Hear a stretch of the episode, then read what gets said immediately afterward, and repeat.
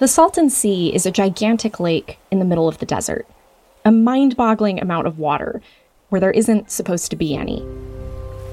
It is majestic. It really is. It looks like one of the Great Lakes, I think. Or I imagine I've never been to the Great Lakes. The edge of the sea blurs against the horizon. If you squint, you can see mountains in the distance. If you go down there during the fall when the birds come and they're really showing up in numbers down in the wetlands, it's absolutely gorgeous.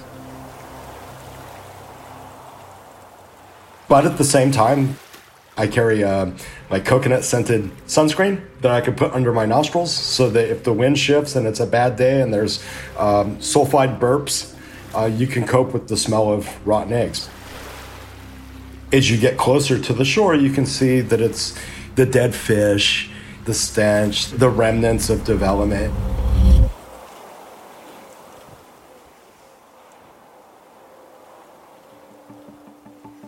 I'm Sarah Wyman, and this is Atlas Obscura, a celebration of the world's strange, incredible, and wondrous places.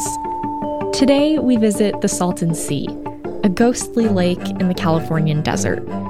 We hear the story of how humans desperate for water created this lake, the size of the city of Los Angeles, and then how their thirst turned toxic.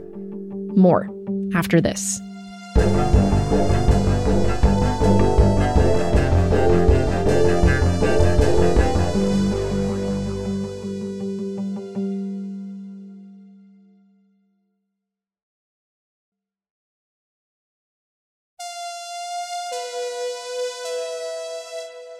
What does water mean in California specifically? I mean, yeah, I mean water water is everything. This is Todd Luce. I mean that's such a it's it's a big question. Um, and I grew up in Southern California, and dinner table conversations often revolved around the concept of water. I mean, I think it's like that. Uh, it's like that line from the movie Chinatown, right? Like he has water on his brain. Like I think maybe if we grow up here, we all have water on the brain, right? Todd is an historian at the University of California, Riverside.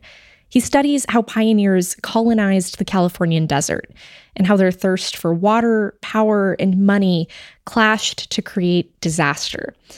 And Todd says there is no greater example of that dynamic than the Salton Sea. The Salton Sea has existed for thousands of years, or at least a version of it has. It's located in this big natural salt basin west of the Colorado River. And that means in years when the Colorado River flooded, tributaries would carry that water downhill into the Salton Basin. Some years it was enough water to make a pretty big, salty lake. Other times the basin was completely dry for decades at a time. But ultimately, nature was in charge of the plumbing system here, and everything was fine. For thousands of years, native people lived in balance with the water's natural ebb and flow. But then, in the mid 1800s, Anglo American colonizers rolled up. Lots of them were coming to California for the gold rush, in hopes of striking it rich. They ended up settling along the coast and in the Central Valley, but even back then, the land was expensive, and most people did not strike it rich. So, for the ones who couldn't afford to start citrus farms in Orange County or ranches in Santa Barbara, they looked further inland. They made the desert their home. So, I think if you look at the initial wave of people, remember this was sort of the one of the last really completely undeveloped areas. There wasn't a lot of water. You know, most of the stories that we have of that desert were generally people that had barely made it through on the skin of their teeth and almost died, right? And so this was kind of seen as the last frontier. These settlers knew to make this land livable, they needed to get water. At this point, imagine dollar signs popping up in the eyes of business magnates across the East Coast. Lots of them had never been to the Californian desert. The landscape was totally unfamiliar to them.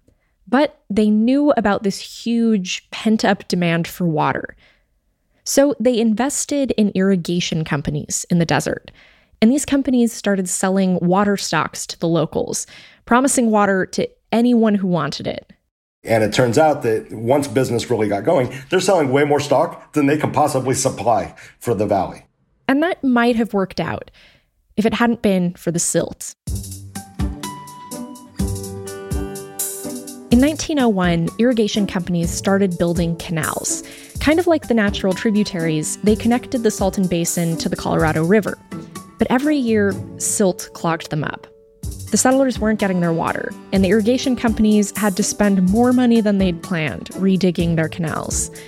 So, after a couple of years of this, an engineer named Charles Rockwood decided what he needed was no measly canal. He dug a channel, 50 feet wide, 6 to 7 feet deep, a straightaway from the Colorado River to the basin. No dams, no gates, no nothing to control the flow of water. At first, it worked. The farmers got their water. But in 1905, it rained. A lot. 1905 and 1906 ended up being the wettest years ever recorded in the Southwest. The Colorado River flooded. And forget tributaries. Charles Rockwood had unrolled a red carpet for the river across the desert.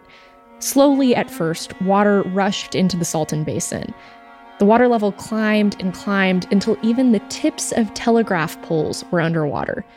And even the biggest engineering companies in the whole country couldn't figure out how to stop it. The Southern Pacific Railroad, which was, I mean, it probably had more resources than the federal government. It basically hires armies of laborers. It builds tracks down to the break.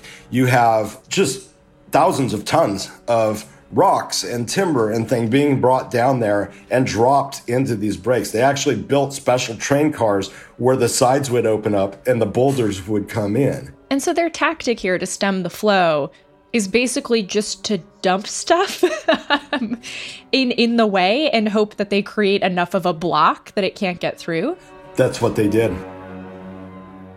Meanwhile, as much as 110,000 cubic feet of water was rocketing through the channel every second.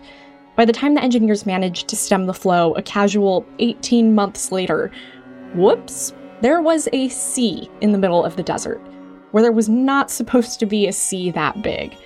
35 miles long, 43 feet deep, again, covering an area the size of the city of Los Angeles. The way that history has framed this is this grand accident, and that the people that fought the river back in the Imperial Valley, the language that you'll often see used is um, red blooded Americans, red blooded engineers fighting nature, right? But framing as an accident sort of let Rockwood off the hook for this um, lack of expertise. Rockwood went on to work on other development projects in the Imperial Valley. And as for the Salton Sea, in the wake of his huge miscalculation, cities flooded, businesses were destroyed, and people were displaced. But then something interesting happened. The new lake opened up a whole new set of possibilities for investors. And another kind of water has been added to the desert that was never planned, never dreamed of. Recreation water, the vast Salton Sea.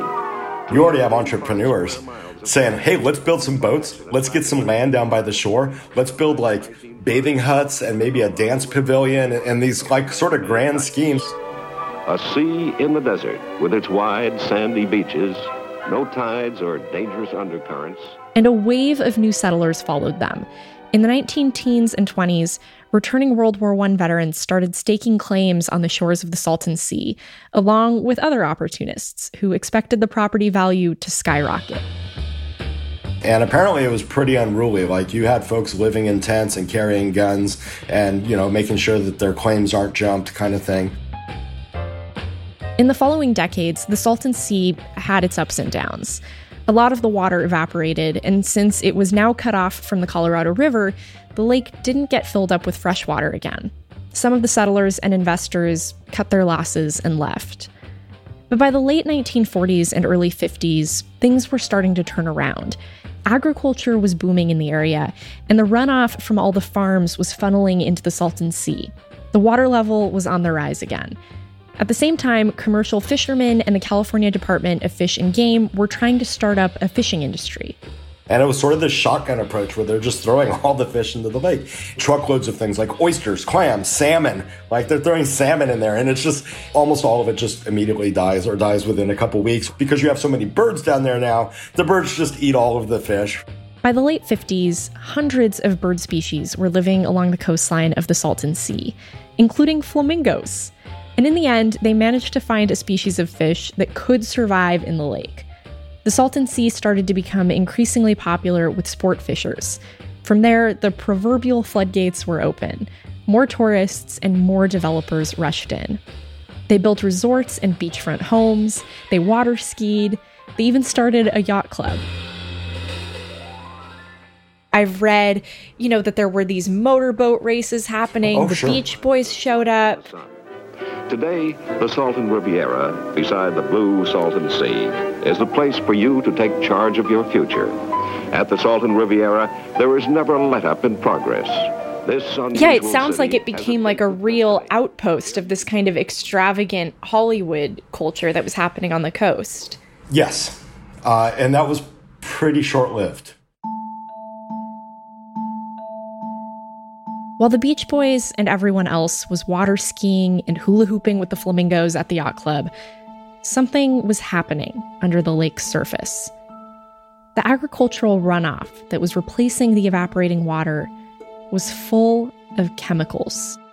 Water flows downhill, and everything else that's in that water, whether it be sewage or pesticides or salt, that all flows into the lake as well. And there's, hmm. You can't change that ecology. You, you can't get rid of the salt. As the Salton Sea slowly evaporated, it left behind this super gross, undiluted, pesticide salt water, getting saltier by the minute. The Salton Sea has gotten 66% saltier in the past 16 years. Today, some parts are more than twice as salty as the Pacific Ocean. The water also contains chemicals in concentrations that are dangerous to humans and animals. On one day in 1999, an estimated 7.6 million tilapia in the sea died in a single day. The beaches are littered with dead fish and other animal remains that have curdled up in the sun. More than 150 of the 400 bird species who used to live by the sea are gone. Todd has seen this happen firsthand. While he was doing his research, he convinced a friend to take him out on the lake in a fanboat. And we spent a lovely morning gathering ducks that had perished during a avian cholera epidemic, and we filled multiple trash bags with these, right? Because So you're i- out there just pulling the corpses of dead birds out of the water and putting them in trash bags. Yeah, and some most of them were dead, but some were still alive, and we had to dispatch those. You know, um, I it was eye opening to be out there. Uh, the smell was it smelled like something that had been aging for decades.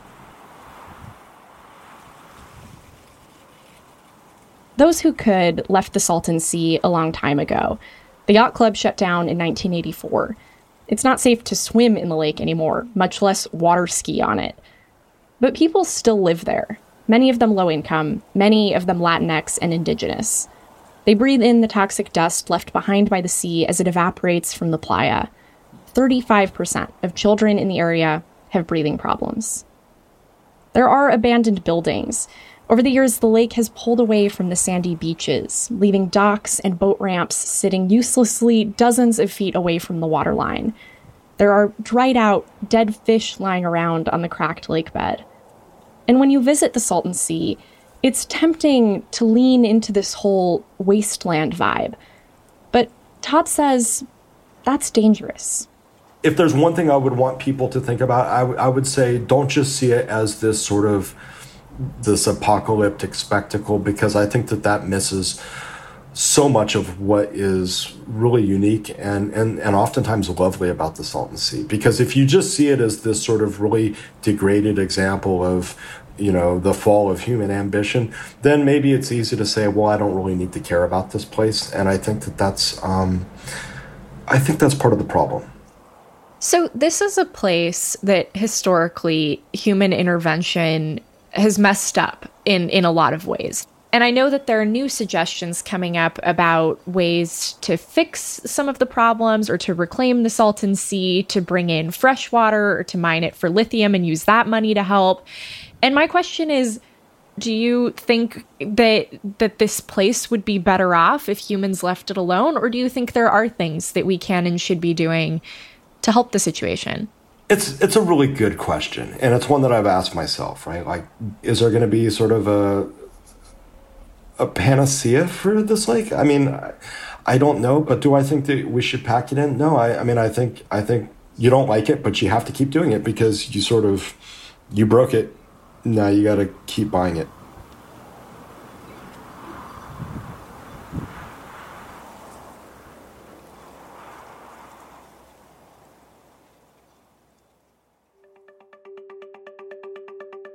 Thank you so much to Todd Luce for taking the time to talk with us for this episode.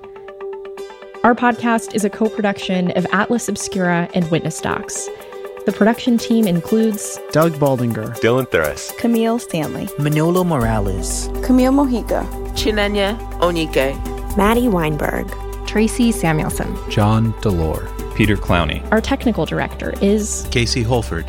This episode was sound designed by Chris Naka and mixed by Luce Fleming. Our theme and end credit music is by Sam Tyndall. I'm Sarah Wyman. Thanks for listening. Witness Docs from Stitcher.